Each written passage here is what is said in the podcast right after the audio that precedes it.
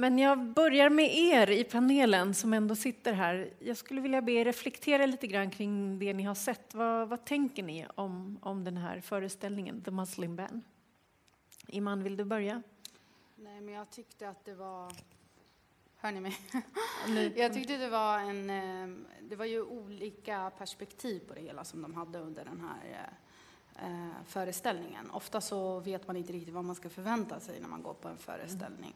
Eh, och det var ju spännande att det var lite så om papparollen och liksom hur man tänker på nästa generation. Men samtidigt också det aktuella, det som händer idag. Eh, den bilden som man får på sig om man har en annan ursprung.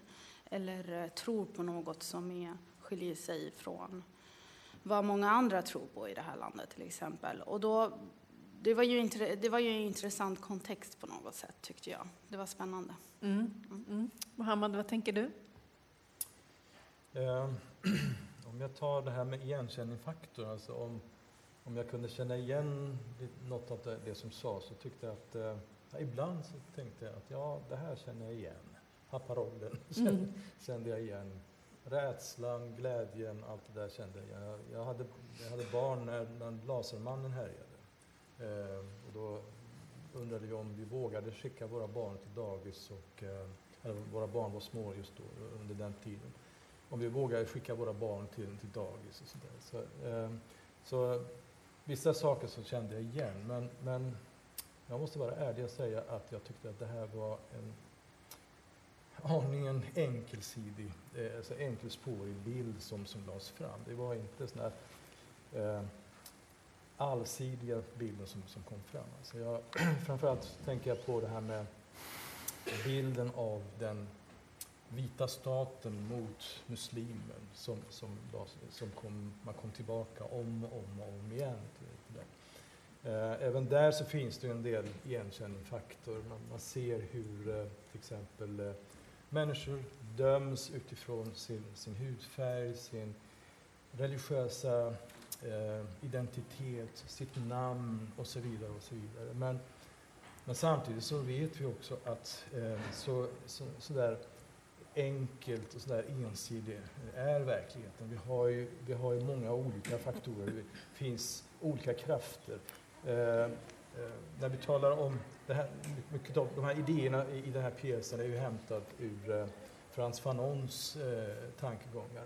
Eh, han gick till hårt angrepp mot, mot eh, det här skillnadstänkandet som eh, de forna kolonialmakterna skapade. Men också, han pratar också om, eller skrev också om de som, som försvarade grundläggande mänskliga fri och rättigheter. Om jag går tillbaka till det här med, med eh, papparollen som jag kände igen, samtidigt som vi hade den här rädslan att skicka våra barn till, eh, till eh, dagis och, och skola, så i skolan så mötte vi de mest fantastiska människorna. Jag vill inte beskriva dem som vita, men var tillhörde etniska svenskar. Mm. Eh, som visade stor förståelse och delade med, vår rädsla och, eh, och försökte stötta oss. Mm. Eh, vi ska, vi ska ja. återkomma till det där med, med den vita blicken som vi pratade om och ja. Frans Fanons teorier. Jag vill bara höra mm. resten av panelen resonera kring föreställningen och vad ni känner efter, ni, efter att ni har sett den. Kashif, vad säger du? Det här var ett väldigt starkt narrativ som jag kan säga att jag har hört de här tankegångarna förut. Det var inte någonting som var nytt där i. Men hur jag relaterar till det är att jag är för, för själv född och uppvuxen i Partille som ligger ganska nära Bergsjön, som du och Amanda är ifrån. Och eh, jag hade vänner som bodde i Bergsjön och jag kunde märka skillnaden på vilken uppväxt de hade och vilken jag själv hade.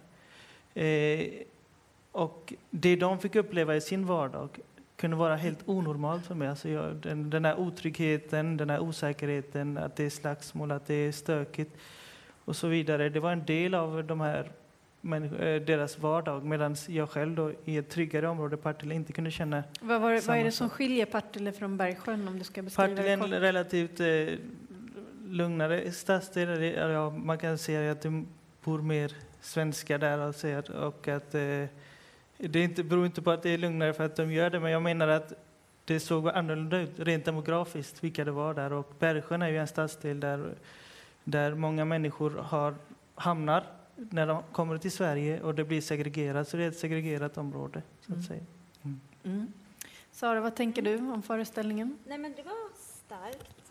Hörs jag? Ja. Det, det kommer nog om du pratar. Hörs jag? Hörs jag? Ja. Hörs jag? Inte så bra. Prata högt. Nu då? Ja. Ja. Yes. Eh, nej, men jag tyckte det var jättestarkt. Jag håller med eh, Kashif. Eh, däremot måste jag också hålla med Mohammed. Jag tyckte det var lite enkelspårigt. Jag tror att bilden är mer komplex än så.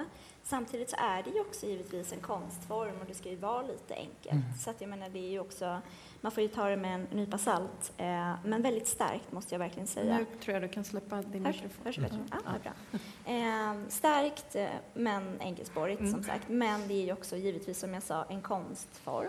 Eh, och eh, yttrandet ska ju vara ganska enkelt där. Men det var starkt, verkligen. Mm.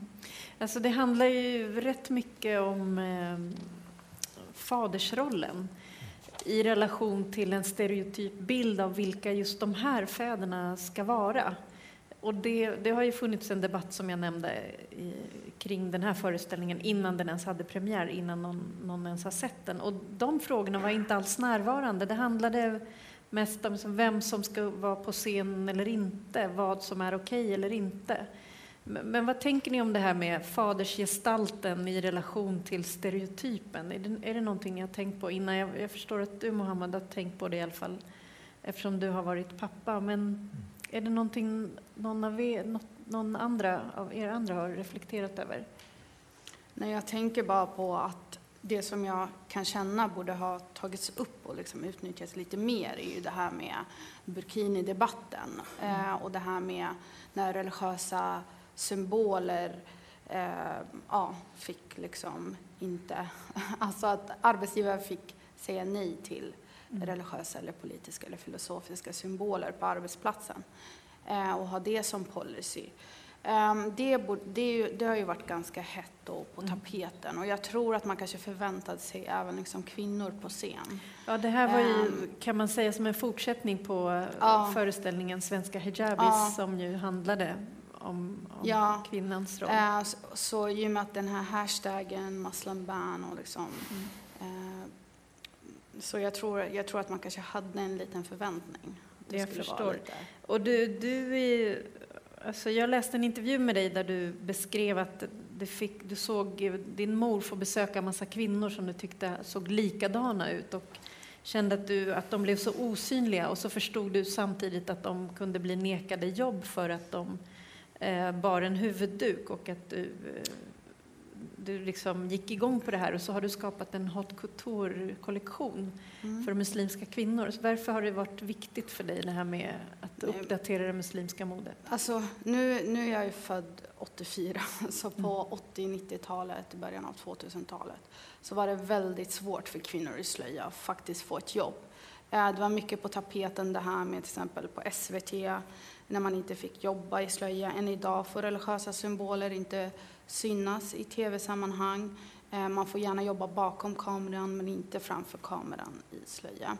Eh, vi har ju sett enskilda programledare och så, men det är ingenting som har varit en del av rutan. Man vill visa på mångkultur, men man vill inte liksom, att det ska presentera kanalen på något sätt. Ehm, Ja, jag känner ju att vi har jättemycket kvar att jobba på, men den här kampen från början har ju varit väldigt, väldigt tuff om man jämför med hur det ser ut idag. Idag så, så eh, kan man se körlärare i slöja, man kan se eh, kvinnor i MTR, läkare. Alltså, i, om vi pratar tidigt 80 och 90-tal, då var det väldigt, väldigt svårt. För där kvinnor fick jobb, det var ju där arbetsgivare inte kunde vara kräsna. Vi pratar sjukvård, vi pratar inom lärarkåren. Alltså det, var, det var en helt annan tid och det var efter 9-11 som också var en väldigt svår tid där många tyvärr som bar slöja kände, kände sig tvungna att ta av sig den på grund av trakasserier och så vidare.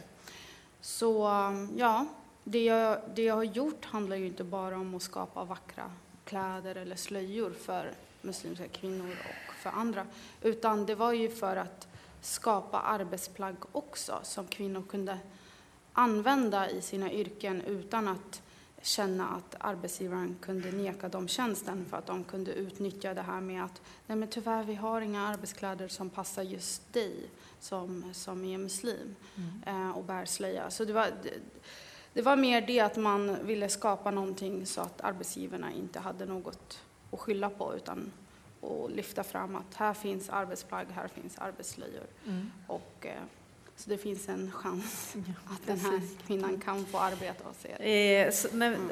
Sara, du har startat mm. den här plattformen Muslimska feminister. Kan ja. du berätta varför det var viktigt? Vad, vad kände mm. du fattades? Eh, ja, nej men jag startade Muslimska feminister som en genuint frustrerad reaktion på noteringen av den muslimska kvinnans mediala frånvaro. Eh, och just den här besvikelsen över den konstanta fixeringen vid slöjan och, och, det politiska och det problematiserande som hela tiden eh, berör muslimska kvinnor. Samtidigt som jag också är journalist så kan jag förstå att som journalist så har du ju en, eh, din roll är ju att, att rapportera om det som avviker. Så samtidigt som man skyller mycket på media så kan jag också tycka att medias roll är ju att rapportera det som avviker så att bilden blir ju också svår att få komplett. Men där tror jag väldigt mycket på att man själv har ett ansvar att försöka påverka eh, och bli en tydlig röst i opinionen och skapa en egen liten arena, vilket jag har gjort då. Eh, så, så att jag är oftast ute på, eh, på skolor, ute i företag och eh, försöker sprida ordet kring just representation, vikten av representation. Mm. Mohammed, du har ju som liksom en del av din gärning är att du försöker bredda bilden av islam och eh, muslimer delvis genom din forskning men också genom att du deltar i, i olika debatter. Och du menar att det finns en strukturell rasism som drabbar muslimer särskilt. Kan du, kan du berätta lite mer om det? Ja, alltså, det, det är sånt som människor som identifierar sig som muslimer eller blir identifierade som muslimer möter i, i, sin vardag. Det kan hända på tunnelbanan, det kan hända eh, på spårvagnen där folk kommer och liksom, eh, om, om det är en kvinna som bär hijab till exempel, de kan bli verbalt påhoppade, de, mm. de kan, eh, de, de, kan bli eh, liksom attackerade av, folk. Men också att, att det förekommer eh, liksom det här angreppen kan, kan se på lite olika sätt. Eh, vi var en grupp akademiker som blev hotade på en sån där högerextrem nätsajt i, i, precis när terminen skulle börja. Och då, då la man, la man upp en eh, bild och namn och, eh, och, och eh, profession och institutionstillhörighet på alla de här akademikerna. Som, och rubriken var det här, de här är förrädare, de här ska avrättas. Eh, och, och, och, så det, det, här, det här ständiga påhoppet förekommer. Nu var det en väldigt blandad grupp, men bland dem fanns det en, en rad olika människor som kunde identifiera att de var just muslimer. Mm.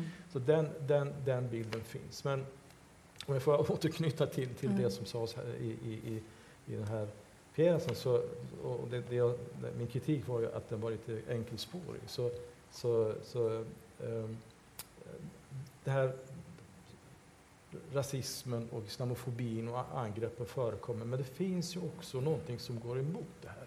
Ett bra exempel med det som eh, har hänt bara här om veckan där, där vi såg att förvaltningsrätten upphävde ett beslut från en svensk statlig myndighet som nekade en svensk muslims ungdom, ungdomsorganisation rätten att ha statsbidrag på väldigt lösa grunder. Och då sa förvaltningsrätten att det här beslutet har fattats på lösa grunder. Och där, där, där var det rättsstaten som klev fram och upphävde ett beslut som, som var faktiskt grundade på det, här, det, det vi idag kallar för islamofobiska och islamfientliga eh, grunder. Helt mm.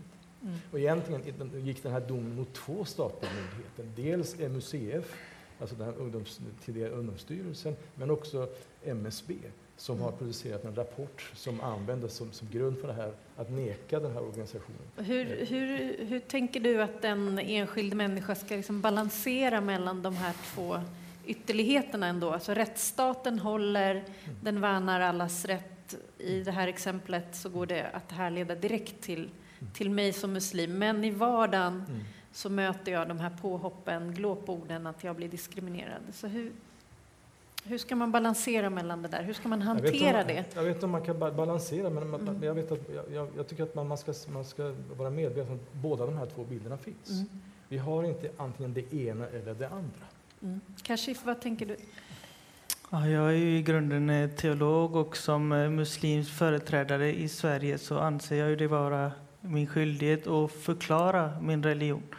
För jag ser där, det är inte enbart islamofobi det handlar om, utan det är ren och skär nyfikenhet. Varför lever muslimer på ett visst sätt? Och eh, ibland händer det att istället för att man förklarar så misstänkliggör man frågaren och säger att du har inga rätt att fråga varför jag bär hijab, varför jag ber eller och så vidare.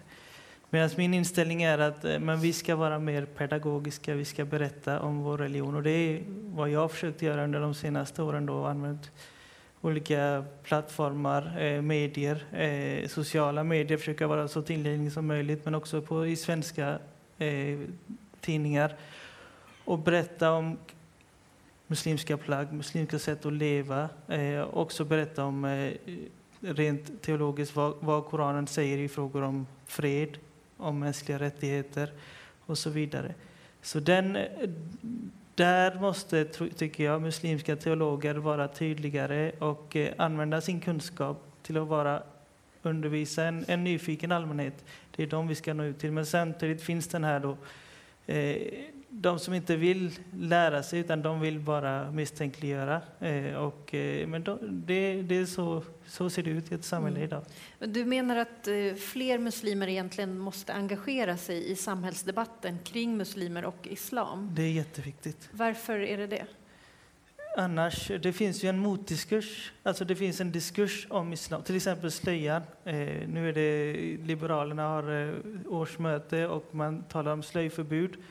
Och detta är återkommande. Man talar om muslimska seder och bruk på ett sätt som är mycket starkt laddat och eh, på ett sätt misstänkliggör islams lära. Och då måste teologerna fram och berätta Eh, vad de här lärarna är för och så vidare. Så därför menar jag att vi måste ha fler röster som vågar ta de här debatterna. Mm. Inte bara att vi diskuterar bland oss själva utan också utåt. Mm, Sara? Eh, och jag tycker verkligen att det sker mycket just nu. Eh, det är ju många eh, unga och nya gröna muslimska röster som får utrymme. Så jag tycker också att det sker någonting just inom det området. Och jag kan också tycka att det är så tråkigt om man hela tiden ska behöva föra den här teologiska förklarande dialogen. Så jag kan hålla med dig samtidigt som jag också tycker att det kan vara skönt att komma ifrån det också och visa lite mer på det här självklara. Också lite mer det här eh, empowerment, att vi, eh, det behöver inte vara så politiskt, det behöver inte vara så problematiskt, utan vi är ute i samhället och vi är väldigt olika och vi alla ska få utrymme och få vara muslimer på ja, våra egna vis. Liksom. Mm. Mm. Alltså, för jag kan tycka att det är tröttsamt att hela tiden behöva förklara och försvara så. Så att det, mm. man tänker. Iman, jag, jag noterar att du nickade väldigt när Kashif sa att det är fler som behöver engagera sig, fler röster som behövs mm. i debatten. Vad är det för röster du saknar? Jo, det är inom journalistkåren. Mm. Uh, vi ser väldigt mycket debattörer uh, som skriver um, artiklar och krönikörer som är väldigt uh, an, eller som är antimuslimska röster som får väldigt stor plats i media. Och det är alltid samma fyra, fem personer som alltid dyker upp i alla de här GP, Aftonbladet, Expressen. Och, eh, och då känner jag så här, men var är de muslimska journalisterna? Varför kan inte de vara fyra, fem röster som ständigt hörs och syns, som just mm. de här antimuslimska rösterna? Eh, sen, eh, sen så brukar jag oftast inte bara prata om problematik eller alltså, se mig själv som, som offer i ett samhälle som som där hårda vindar drar sig över just muslimer i väst och så vidare. Eh, utan att man faktiskt gör saker och ting. Och det är just det här, eh, det här med att eh, utnyttja social mediekanaler och skriva positivt om andra minoriteter, andra religioner och om sin egen eh, liksom religion.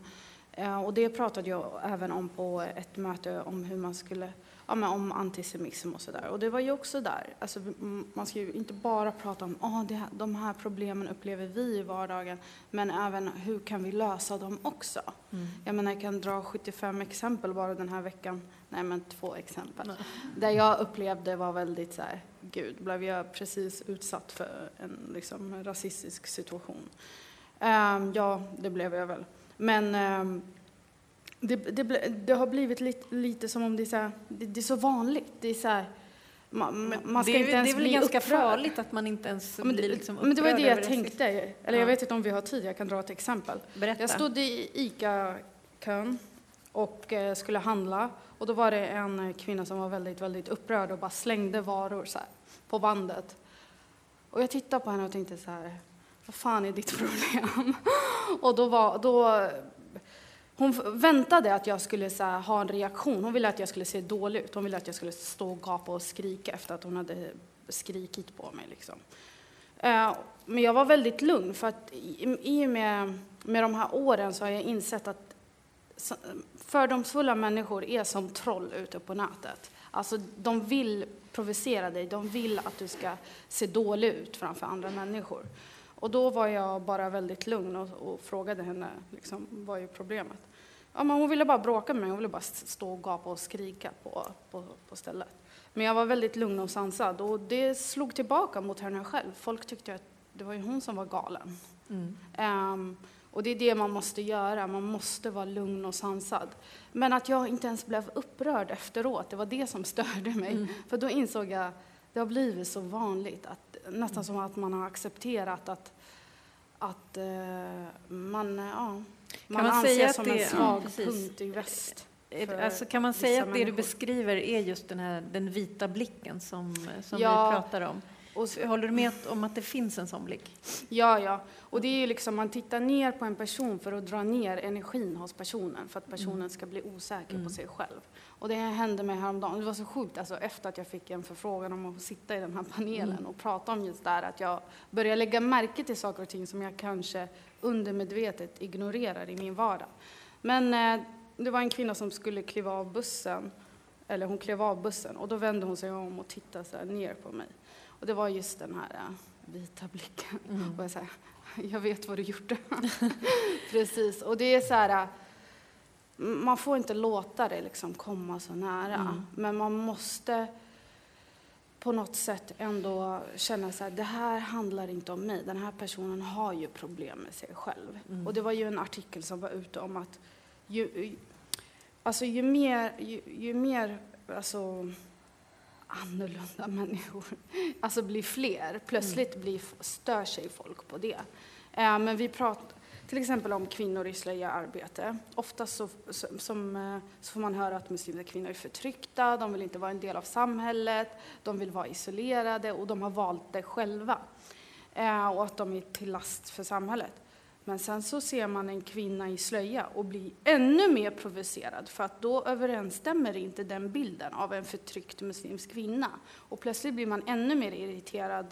Och, eh, för man kan ju inte tycka att en, en polis i slöja liksom är för, förtryckt för att hon är ju väldigt, det är ju en person med, som har skinn på näsan och hon väljer att bli polis. Och då, då var det så här, nej vi vill inte att hon representerar vårt samhälle, vi vill inte att bemötas av en polis i slöja.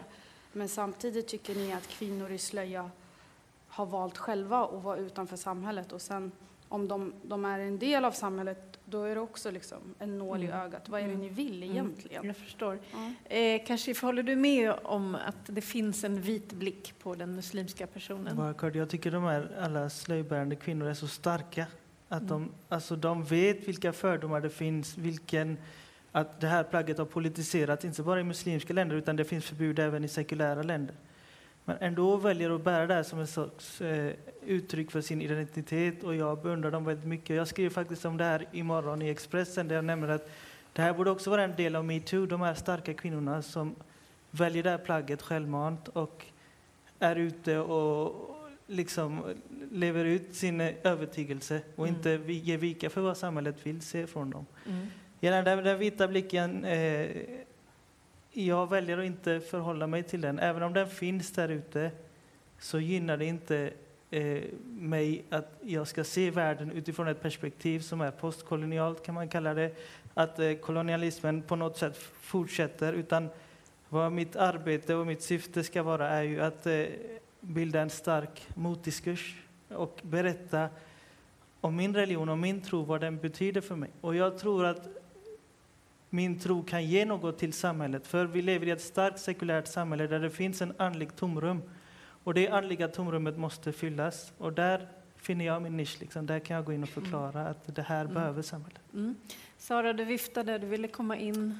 Eh, ja, nej men jag tänkte bara kommentera det Iman sa angående eh, ja, antimuslimska röster och jag tänker att i ett demokratiskt samhälle, jag är journalist, så tycker jag att alla människor ska kunna få säga vad man tycker.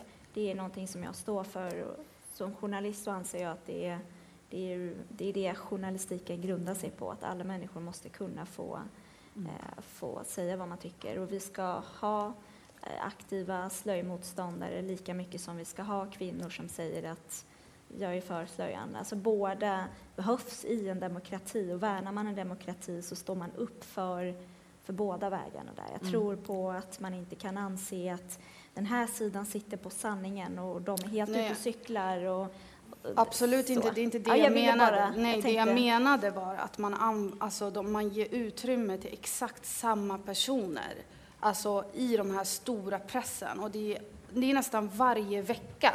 Och då börjar man undra liksom, varför ger man enbart de här personerna den utrymmen? Varför släpper man inte in nya röster? Men man släpper ju in nya röster. De rösterna finns ju lika mycket som de rösterna finns. Vi lever i en demokrati och då måste båda få lika Jo, absolut, men eh, jag vet Att det, inte om vi du pratar menar att det om samma röst. Ja.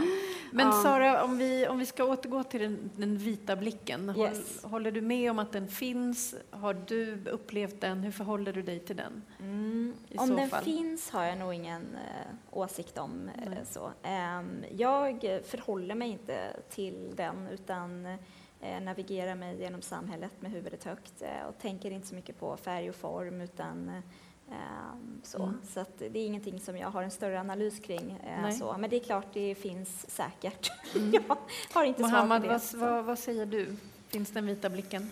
Ja, alltså, om, om vi med den vita blicken menar det här skillnadstänkandet där man talar om en grupp människor som står för frihet, demokrati, reformerad religion, förnuft, det vill säga den västerländska, europeiska människan, och som den, den andra eh, den andra gruppen, det vill säga i det här fallet muslimer som står för en icke-reformerad religion, barbari, oförnuft, känsla. Ja, den bilden finns. Den, Mm. den, den möter vi nästan varje Mm. dag. Det möter vi i, i, inom, eh, inom eh, journalistiken, inom populärkulturen, inom sociala medier. Ja, den, Mm. den, den, Mm. den, den möter vi. Men det finns också många motröster som, som ifrågasätter det här också. Yes. Det har ju kommit upp här eh, flera gånger och ett problem är att våra journalister är så, de har bristande insyn i vad religion är och därför kan de inte beskriva religionen på ett adekvat sätt. Eh, Så vad jag skulle önska är att eh, journalister också läser på och, och försöker förstå vad religionen betyder för utövare och det finns jättebra kurser där man kan göra det. Så de som beskriver vår verklighet måste vara mer insatta i den verkligheten vi lever i. Så ibland som muslim kan jag känna mig oerhört främmande när jag läser en skildring om, en, om någonting som jag kanske borde kunna relatera till. Mm. Ja, Sara, s- sen Iman. Eller så har vi nu också... sitter en journalist. Precis. Eller så har vi en samtid och ett samhälle där muslimer helt enkelt är journalister så att man kommer in i de Mm, rummen Precis. som reflekterar vår, vår Mm. samtid. Så att jag tror snarare på att det är den vägen vi ska gå. Så. Mm. Vi har ju ett exempel på det som han nämnde nyss. En av de här rösterna som jag, som jag, som jag anser är antimuslimska röster, som jämt får utrymme, en av dem skrev en artikel och la upp eh, koranverser eh, som han hade manipulerat. Och fick då, som jag, då, då tittade jag på det här och det var nästan som om det var så satanistiskt. Så ringde jag då och eh, den, här, den här journalisten fick då sparken från den liksom, för att han eh, skrev ganska ofta för den tidningen. Eh, och det var så här, hur långt får man gå som journalist Mm. också? Mm. Man har ju ett ansvar, man ska ju få fram sin röst men man får inte manipulera det på något sätt för att verkligen stärka sin, sin, sina åsikter i det hela. Mm. Eh, och det är där det kan gå fel. Mm. Mm. Jag ska bara säga att jag, jag släpper in publiken alldeles strax. Så att, eh, har ni något som ni vill säga eller någon, någonting ni går och funderar på, vifta strax så, så kommer det en mikrofon. Eh, men jag vill bara fråga dig Mohammad, om man, säger, om man säger att den vita blicken är de här strukturella skillnaderna, eh, hur kan man få den att försvinna? Finns det något sätt? Ja, eh, dels eh, har vi det här med lagstiftningen som, som, som ett effektivt vapen, men den, men eh, den räcker inte alltid. För att i en, i, en, i en rättsstat så måste man, vi har en jurist här, så måste det alltid finnas bevis. Och eh, mycket av de här brotten och de här angreppen sker i, i lönndom och, och det blir svårt att alltid liksom föra det till bevis. Men, men att såna, den här typen av påhopp förekommer, det, det, det känner vi till. Men lagstiftning, men också attityd, opinionsarbete, det är, mm. de, det är de områden man måste jobba med. Yes, vi ska se. Vi har en i publiken som har viftat och det är viktigt att prata i mikrofon för det här samtalet bandas och jag ber er att skicka mikrofonen bakåt genom bänkraderna. Jag har nämligen ingen springare. Ja, jättegärna. Nu går den den här vägen. Precis. Och om ni vill så får ni gärna presentera er när ni ställer frågor. Varsågod. Hej. Eh, mitt namn är Salahuddin, kommer från Islamakademin i Malmö. Eh, jag känner väldigt mycket igen det som Iman säger om att eh, muslimer har väldigt begränsad tillgång till medier. Eh, när man väl har det så är det inom en väldigt begränsad Eh, vad ska man säga, ämne, område, oftast berörande problematik som finns kretsar kring muslimer, negativt eller eh, annat. Eh, det finns ett känt uttryck som säger att man har endast tryckfrihet om man äger ett tryckeri. Eh, vad säger ni om det? Alltså, är det kanske dags för muslimer att se över egna kanaler för media? Vi ser hur alternativ, alternative right och högerextremismen har skapat helt egna medier när de känner att de inte fått utrymme. Och de har lyckats väldigt positivt i deras bemärkelse med det. Eh, ska vi kanske tänka likadant? Ja, vad säger ni? Alltså, jag, jag, jag vill verkligen att fler muslimer liksom representerar sig själva i media eh, och skriver sina åsikter. Eh, för om vi pratar om just det här med den vita blicken så är, det väldigt mycket att man har andra som talar för sig. Som om eh, muslimer inte, inte kan tala för sig själva. Eh, och sen så, så, så, så, känns det som om vissa journalister inte riktigt umgås med någon som, som, som kan vara muslim. För det är alltid så att de ofta, eller förut var det mer så, att man ringde mig när man sökte en muslim man ville intervjua. Känner du en man som är muslim och han är kock eller till exempel och så. Då var det så här, är det ingen i journalistkåren som umgås med någon som är muslim, som, har liksom, som känner någon annan som är muslim? Men tror du separata mm. medier är lösningen? för att få fram fler röster? Absolut, alltså jag kan tänka mig det. För att mm. få fram positiva, mer positiva liksom, eh, mm. Artiklar Sara, vad om tänker muslimer. du? Får jag bara kommentera? Alltså ja. att, journalistik, att, säga, att journalistkåren är homogen, det är ju väldigt självklart. Det är ju lika självklart som att himlen är blå. Eh, man har gjort undersökningar som visar att majoriteten av personer som är anställda inom SVT, public service, bor, är liksom vit medelklass som bor på Södermalm. Så det är ju någonting som är väldigt självklart och väldigt, eh, det har man sagt väldigt, väldigt länge så det är ingenting nytt. Och det försöker man ju jobba emot väldigt mycket givetvis. Så att journalistkåren är väldigt homogen. Det är, Eh, det är ingenting nytt. Och det, Nej, det försöker vad tänker du om separata, separata medier för att få fram fler muslimska röster? Nej, jag tror inte på det. Men, men den plattformen som du har skapat, Muslimska feminister, kan man se den som ett så separat Helt rätt. Det kan, ju, det kan ju givetvis vara ett sätt mm. såklart. Um, så att, uh, jag säger väl kanske lite emot mig själv här nu antar jag. Men, uh, men vad, vad, är det som får dig att spontant säga så här, nej jag tror inte på separata medier? Vad, vad tänker du då? Generellt så uh, tänker jag att det är bättre att man är där, att det är bättre att vi är i de rummen som speglar och vinklar vår samtid än att vi mm. skapar egna små världar. Eh, det är mm. spontana tanken. Mm. mm. Är det någon av er andra som vill svara innan jag släpper in nästa publikfråga? Egna medier innebär ju bara att man når sin egna grupp. Precis. Och det, det, är inte gynnsamt. Nu behöver vi nå ut till en större grupp. Men jag förstår problematiken. Jag kan nämna en sak, att jag skriver ofta och en gång hände det att en debattredaktör sa det rakt ut till mig att eh, de hade först bett mig skriva en artikel och sen sa de men vi hoppas inte att du skriver för något för extremt. Och jag mm. frågade vad menar du egentligen? Jag har skrivit jättemycket artiklar, har jag någonsin skrivit något extremt? Så det jag menar att det finns en beröringsskräck gällande mm. islam och muslimer och eh, då, då känner vissa att det är tryggare kanske att ha egna medier, jag vet Mm. inte. Alltså, om vi bara nämner Al Jazeera English som är en muslimsk eh, kanal baserad i Qatar eh, och i England. Och de har 100 miljoner läsare på deras sajt Al Jazeera English där, där internationella medier följer dem slaviskt. Eh, så jag tror absolut på att egna kanaler kan funka.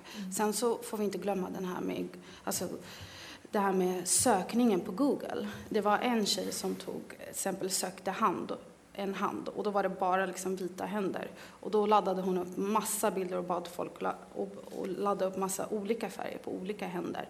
Eh, för att, liksom, för att Google-sökningen skulle se annorlunda ut. Så man kan göra så himla mycket med, med så små medel eh, för att förändra bilden av en viss minoritet eller en religion.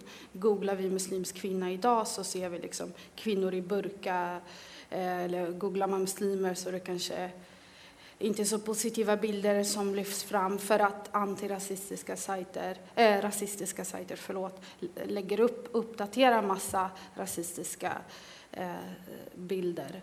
Eh, och, och det är ju det som tar över sökningen. Eh, så man kan göra väldigt mycket på det sättet. Det är därför jag tror på att man får ta ett ansvar och göra något själv också. Mm. För att, Vi ska släppa in nästa publikfråga. Varsågod. Första. Ja, Ja, hej, Gösta Hultén heter jag och jag har skrivit en bok som heter Fånge på Guantanamo. Jag har fortsatt och vi heter Karta 2008 som tagit upp eh, övergrepp mot, eh, mot terroristmisstänkta i Sverige och i världen. Och eh, som, eh, om man går in eh, på eh, att försvara muslimer som är terroristmisstänkta så blir man utsatt för hatkampanjer.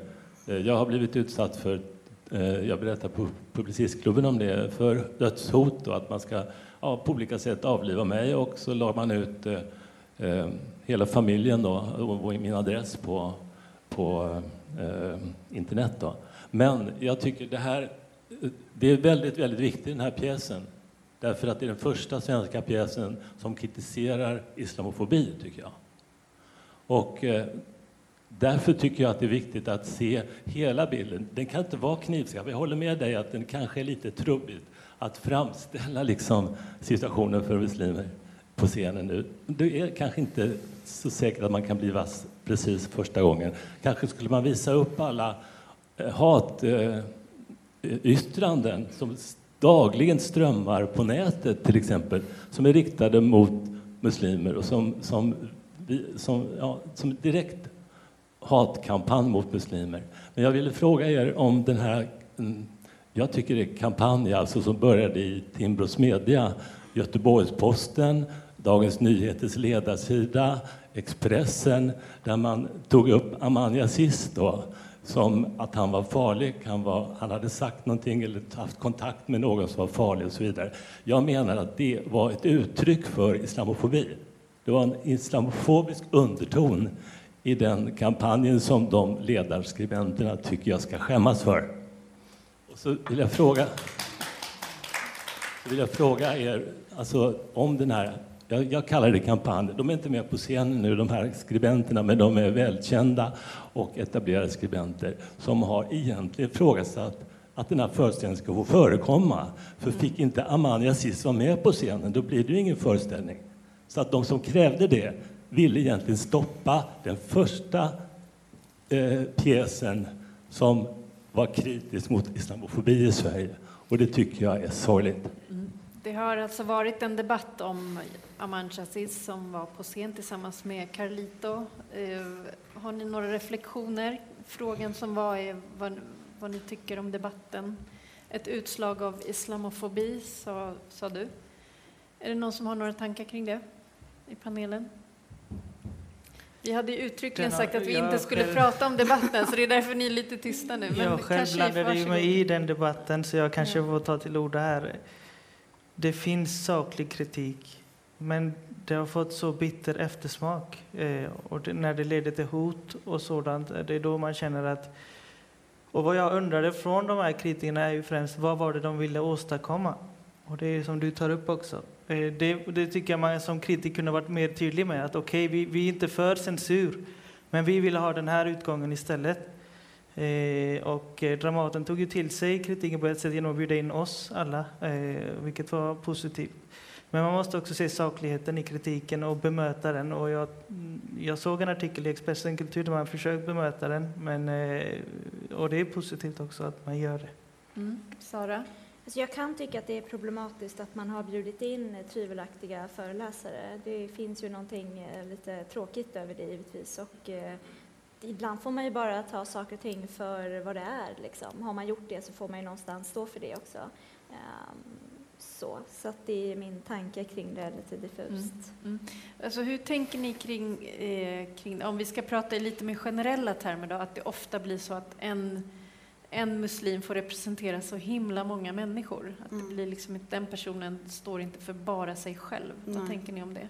Nej, men det, det, det har jag fått stå för hela tiden. Liksom, oavsett vad jag säger så blir det vinklat på ett visst sätt som jag pratar för liksom en stor grupp eh, andra muslimer. Nej. Och jag, jag har känt många gånger att jag har varit trött på det. Jag vill ju liksom, jag är ju min individ, jag har mina åsikter och jag, bara för att jag är muslim och liksom har slöja.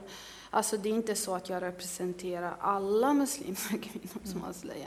Och liksom det, det blir sån, sån last att man hela tiden liksom tippar på tå för att man inte... Ja, alltså, du har ju till och med fått utstå hot för att du har sagt att traditionella muslimska plagg är fula, sa du någon gång. Och då Nej, jag sa att jag tyckte att alltså, sättet min mamma och ja. hennes kompisar klädde sig var lite... Men mm. alltså, nu pratar vi 80-talsmodet, ja. när kapporna ja. gick inåt. Och liksom det, jag kan förstå att folk kanske missuppfattar det mm. och, och mm. tror att jag menar att det muslimska klädseln, men det är inte det, det jag menade, Nej. sättet de hade på sig. Uh, och det representerar, representerar ju bara en, alltså några personer. Mm. Mm. Men jag kan förstå att, att det blir formulerat på, mm. på ett annat sätt. Kanske. Det här blir ju så tydligt när man skildrar våldsdåd, där du menar med representation. Vi har haft eh, fruktansvärda våldsdåd i USA nu på senare skjutning i Texas och så vidare, där flera människor omkommit. Eh, där skjutaren beskrivs som galen och loner och så vidare, ensamvarg. Men är det någon muslim så har han direkt en koppling till en eh, islamistisk miljö. Eh, och på, det finns en hashtag som heter white privilege som är väldigt eh, populär just nu som belyser detta. Men jag menar att som muslim så blir man oftast man blir utpekad som en grupp eller som en representant av en grupp om man gör någonting. Och eh, det, det, är någonting som är allt mer påtagligt faktiskt. Mm, Mohammed, ville du också komma in här? Ja, alltså som svar på din fråga. Jag, när den här debatten gick som hetast så var jag faktiskt bortrest och liksom missade det här. Men sen när jag kom och fick den här förfrågan att vara med ikväll så var jag tittade lite grann på det här och sen eh, läste jag regissörens svar i Expressen och den, den var lite grann en ögonöppnare för mig för att eh, där framgick det att många av de här Eh, ledarskribenterna de korsrefererade till varandra utan att, eh, utan att eh, komma med belägg på många av de här anklagelserna. Och det tycker jag är en logik som följer det som vi möter i, i sociala medier. Och det är det som är väldigt beklagligt när, när sådana drev börjar. Men jag kunde själv inte ta ställning till den här frågan därför att jag känner inte den här personen. Alltså jag, jag, för mig var det ett eh, okänt namn. så att säga. Men, men däremot, eh, jag la märke till att när Amerika eh, Vera Zavala skriver i det här eh, liksom, eh, inlägget i Expressen, hon skriver faktiskt att han har faktiskt begått misstag. Och det, det, det, det, är, eh, det bekräftar lite grann att, att ja, saker, vissa saker har faktiskt förekommit. Och då, precis som Sara är inne på, då måste man ta den kritiken. Så att jag tror att vi måste skilja mellan de här två, två sakerna. Eh, jag, alltså, jag tar inte ställning till hur, hur, han är eller vad han representerar, men jag är väldigt tydlig i min kritik mot takfiri-salafismen som stämplar eh, olika grupper av muslimer som kättare, avfällningar eller, eller, eller förnekare och, och, och, så vidare. Och så vidare.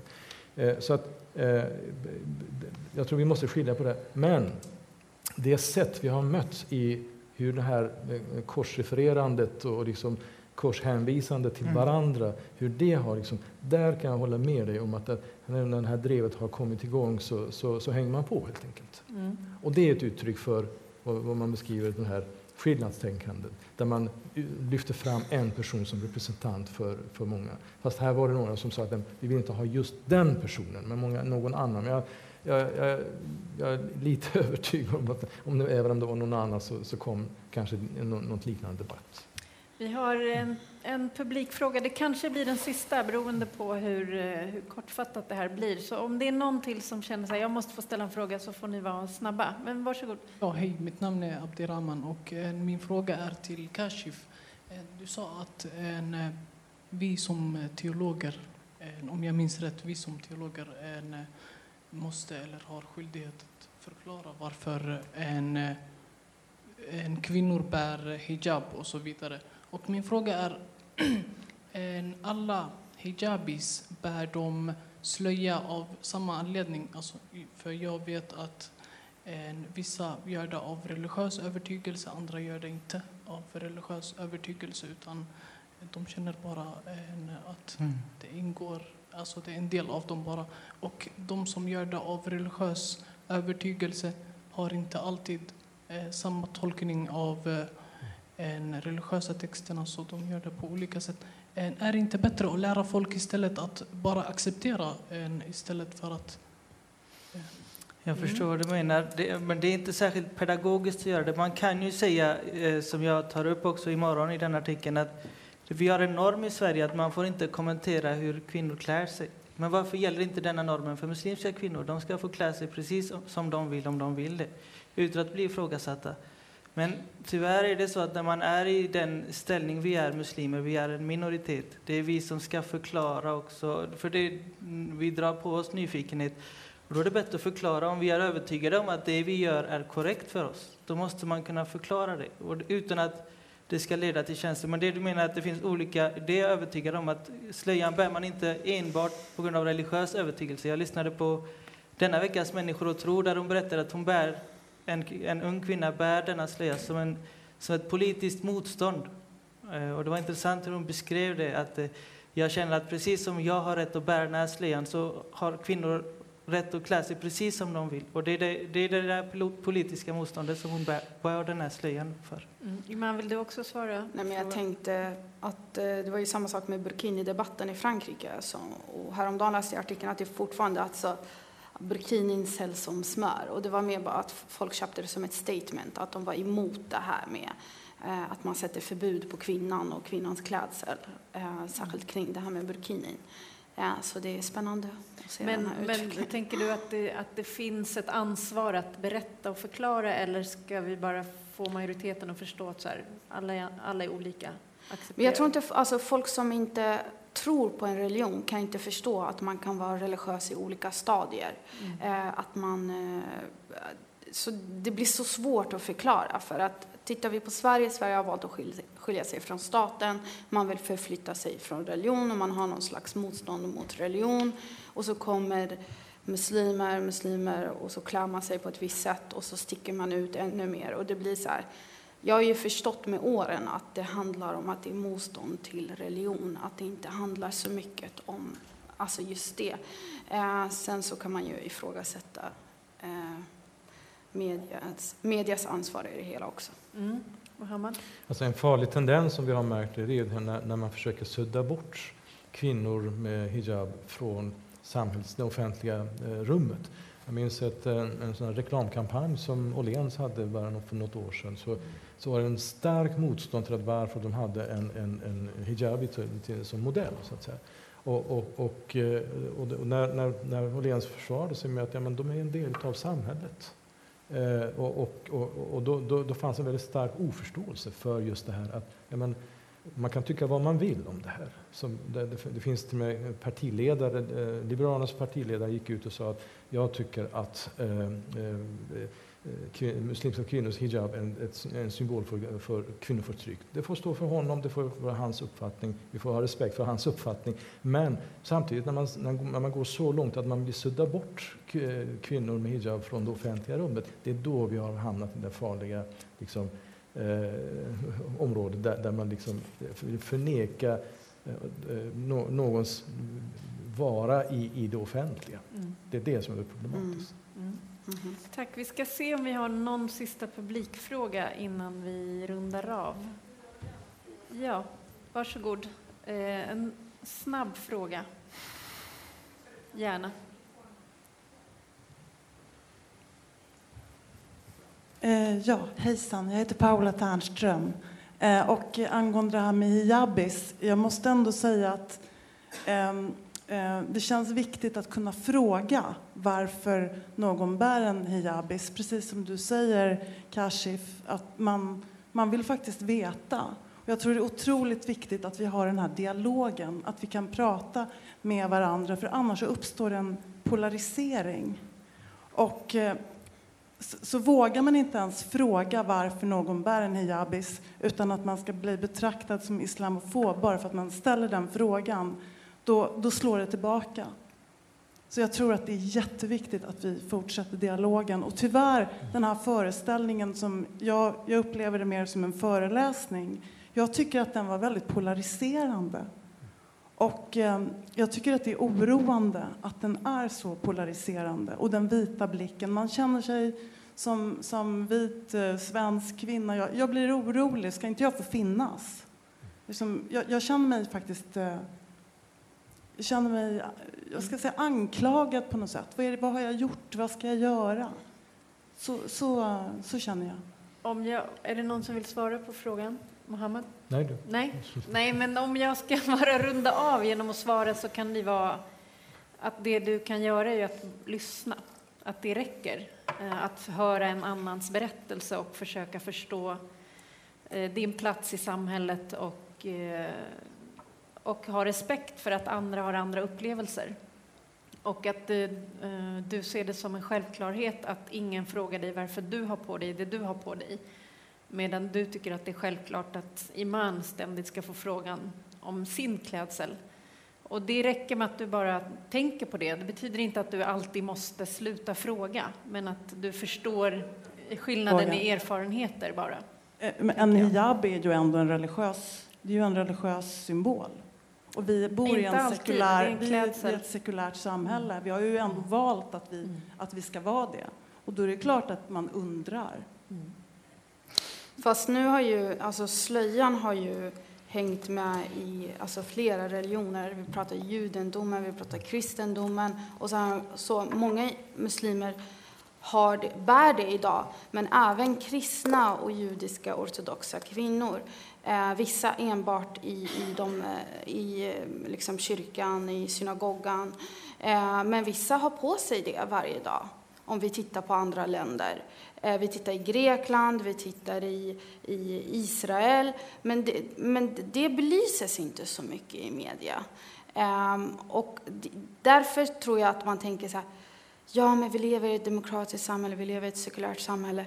Men det är ju en demokratisk rättighet att man ska få bära det man vill utan att bli ifrågasatt. Dialoger, absolut. Men tänk den här muslimska kvinnan i slöja, hon får den här frågan 25 gånger varje dag. Om hon sover med slöjan, hur hennes hår ser ut, om hon inte bara kan ta av den, om hon är trött på den. Alltså, dialoger absolut, men då ska det vara en genuin fråga. Och jag tror att man som muslimsk kvinna i slöja kan känna sig trött för att man oftast känner att den här personen försöker få mig att ta av mig den och hon är inte genuin i sin frågeställning utan hon vill bara visa på att jag, att jag är fel helt enkelt och att jag inte har en plats i det här samhället. Mm. Det fick vara de avslutande orden. Nu har vi redan dragit över några minuter. Så tusen tack till panelen för att ni deltog och tack så mycket till publiken också.